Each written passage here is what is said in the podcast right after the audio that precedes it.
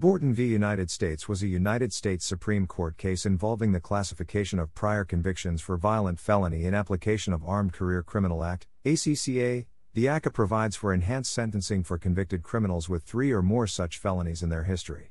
In a 5 4 decision in June 2021, the Supreme Court ruled that crimes resulting from reckless conduct should not be considered as a violent felony for the purposes of the ACCA.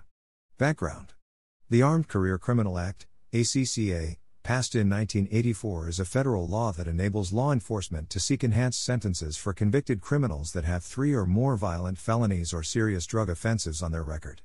Past case law involving the ACCA has led to questions of what constitutes a violent felony to qualify under the ACCA.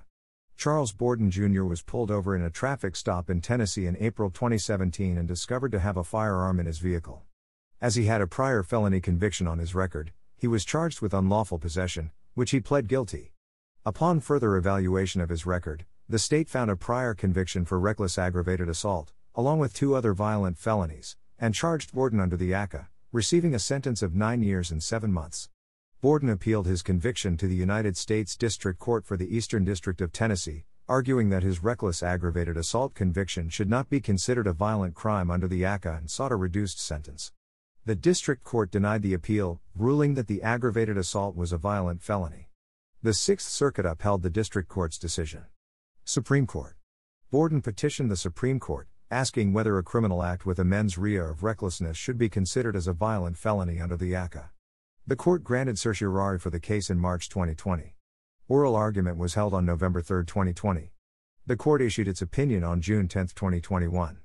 In a 5 4 vote, the court reversed the Sixth Circuit's decision and remanded the case for review.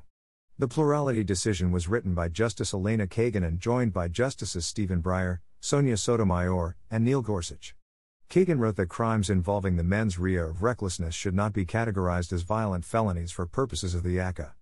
Justice Clarence Thomas wrote a concurrence, joining only in the judgment of the case. A dissenting opinion was written by Justice Brett Kavanaugh, and joined by Chief Justice John Roberts and Justices Samuel Alito and Amy Coney Barrett. The text of this podcast is sourced from the Wikimedia Foundation under a Creative Commons Attribution, Share Alike license. The written text has been altered for voice presentation. To view the modified and original text versions visit thelegalpages.com. The content of this podcast is presented for informational purposes only, and is not intended to be legal or professional advice. The Wikimedia Foundation is not affiliated with this podcast.